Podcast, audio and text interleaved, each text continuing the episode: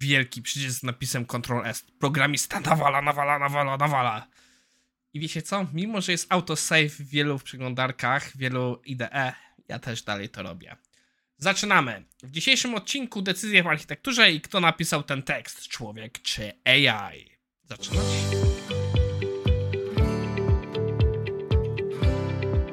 Cześć, nazywam się Maciej Wyrodek, a to jest odcinek na 30 marca 2023.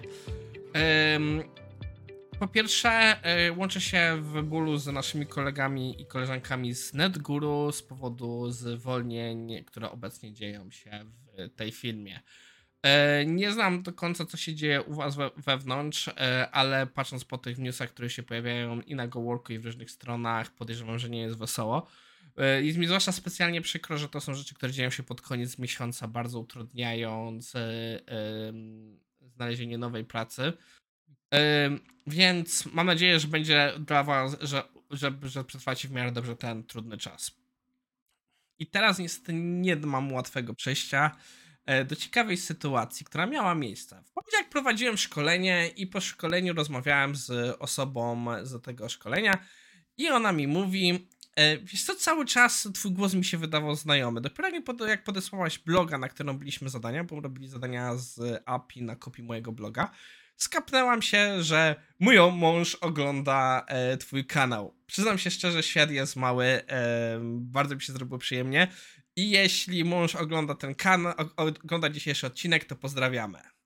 E, no więc koniec już takich słów wstępu. Przechodzimy do naszego pierwszego, artykułu, który jest o decyzjach w architekturze.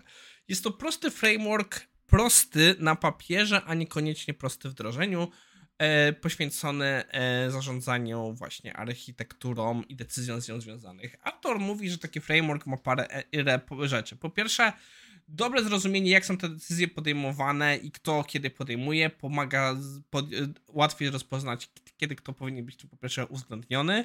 Po drugie, zespoły, jak mają dostępne do, do, radaru technologicznego, łatwiej im się dowiedzieć, czy ktoś już z tego korzystał, dlaczego zrezygnował, jaka była sytuacja. I standardy pomagają em, trzymać, żeby różne systemy działały spójnie. No i na, na sam koniec aktor mówi a, o ADR-ach, Architecture Decision Records, czyli to są po prostu informacje, w których mamy zapisane decyzje, które zostały podjęte. Tutaj może być różnie. Ja widzę, że ADR-y często ewoluują w trzymanie nie tylko decyzji o architekturze, ale o praktykach podjętych i tak dalej, i tak dalej, i tak dalej. I artykuł wchodzi już trochę bardziej w te wszystkie rzeczy. Y, ja nie będę wszystko prze, przechodził. Dla osób, które nie wiedzą, e, Technology Radar jest to coś, co właśnie nad autorzy mówią, że tutaj Footworks, taka bardzo znana firma, e, zaczęła robić. I to jest po prostu taki radar, który patrzy na technologie, które się dzieją. Na przykład e, w tym wypadku o, mamy jakąś technologię, gdzie zrobiliśmy rozpoznanie i na przykład stwierdziliśmy, że e, coś jest warte uwagi, warto się temu przyjrzeć inne technologie już są na takim etapie, że powinniśmy je w ogóle u nas prowadzić, że jest to coś wartego uwagi, czy obecnie korzystamy i tak dalej, i tak dalej. Oni mają, ich radar jest wystawiony bardziej na świat, więc ma bardziej takie spojrzenie e, z perspektywy rynku. Ej, to jest technologia, już powinniście nie myśleć, żeby adaptować, jeśli to macie, to używajcie tego dalej, na to patrzcie. E, taki wewnątrzfilmowy możesz mieć trochę inne kategorie, że na przykład masz kategorię, że jakoś nawet jest typowo, że z technologii wychodzimy, że raczej nie powinniśmy z niej korzystać, E, że mieliśmy gdzieś jakieś rozpoznanie jakiejś technologii, ale nas no, nie zachwyciła i tak dalej. Więc to są takie rzeczy, które warto gdzieś mieć. Wszystko fajnie, niestety nie jest to proste do zrobienia. Zrobienie samych narzędzi do tego są gotowe, więc można nas skorzystać. Problem zaczyna się tym, żeby pozbierać te wszystkie informacje w organizacji i wyrobić jak z wszystkim dyscyplinę, żeby tego korzystać. I to jest problem z wszystkimi tymi rzeczami. Żeby one działały, musi być kultura, która powoduje, że ludzie chcą korzystać z tego, a dopóki tej kultury nie ma, musi być jakieś wymuszenie dyscypliny, żeby to działało. I to jest coś, na czym wszystko się rozjeżdża. Um, bardzo często ADR-y, czy nawet RFC-ki, czyli Request for Comments, jako narzędzie do zbierania feedbacku, nie działają dobrze, jeśli po pierwsze nie są dobrze napisane, że nie jest to łatwo czytelne, a po drugie ludzie nie czują potrzeby w nich wypowiadania się. Ale to jest druga praca firmowa, żeby na to wszystko wpłynąć. Um, idąc dalej. Naszym drugim materiałem na dzisiaj jest e, też już coś nie takiego super e, nowego, ale wartego uwagi mimo wszystko. OpenAI na początku roku wypuściło narzędzie, które pozwala sprawdzić, czy tekst został wygenerowany przez e, bota, czy został wygenerowany przez ChatGPT i inne rzeczy. Bawię się z nim trochę. Wrzuciłem w niego parę moich artykułów, wrzuciłem parę artykułów wygenerowanych przez e, i to ChatGPT i inne modele e, właśnie tego typu. Zobaczyć, jak sobie z nich zareaguje. I przyznam się szczerze, w takim standardowym tekście radzi sobie bardzo dobrze. Próbowałem, ale nie byłem w stanie ręcznie napisać żadnego tego tekstu, który by mój ludzki przeszedł jako, żeby stwierdził, że to, no, to raczej nie jest człowiek. Ale co gorsza, łatwo go oszukać, bo jak po pierwsze on nie powie wprost, on powie, że jest wysokie prawdopodobieństwo, jest niskie prawdopodobieństwo.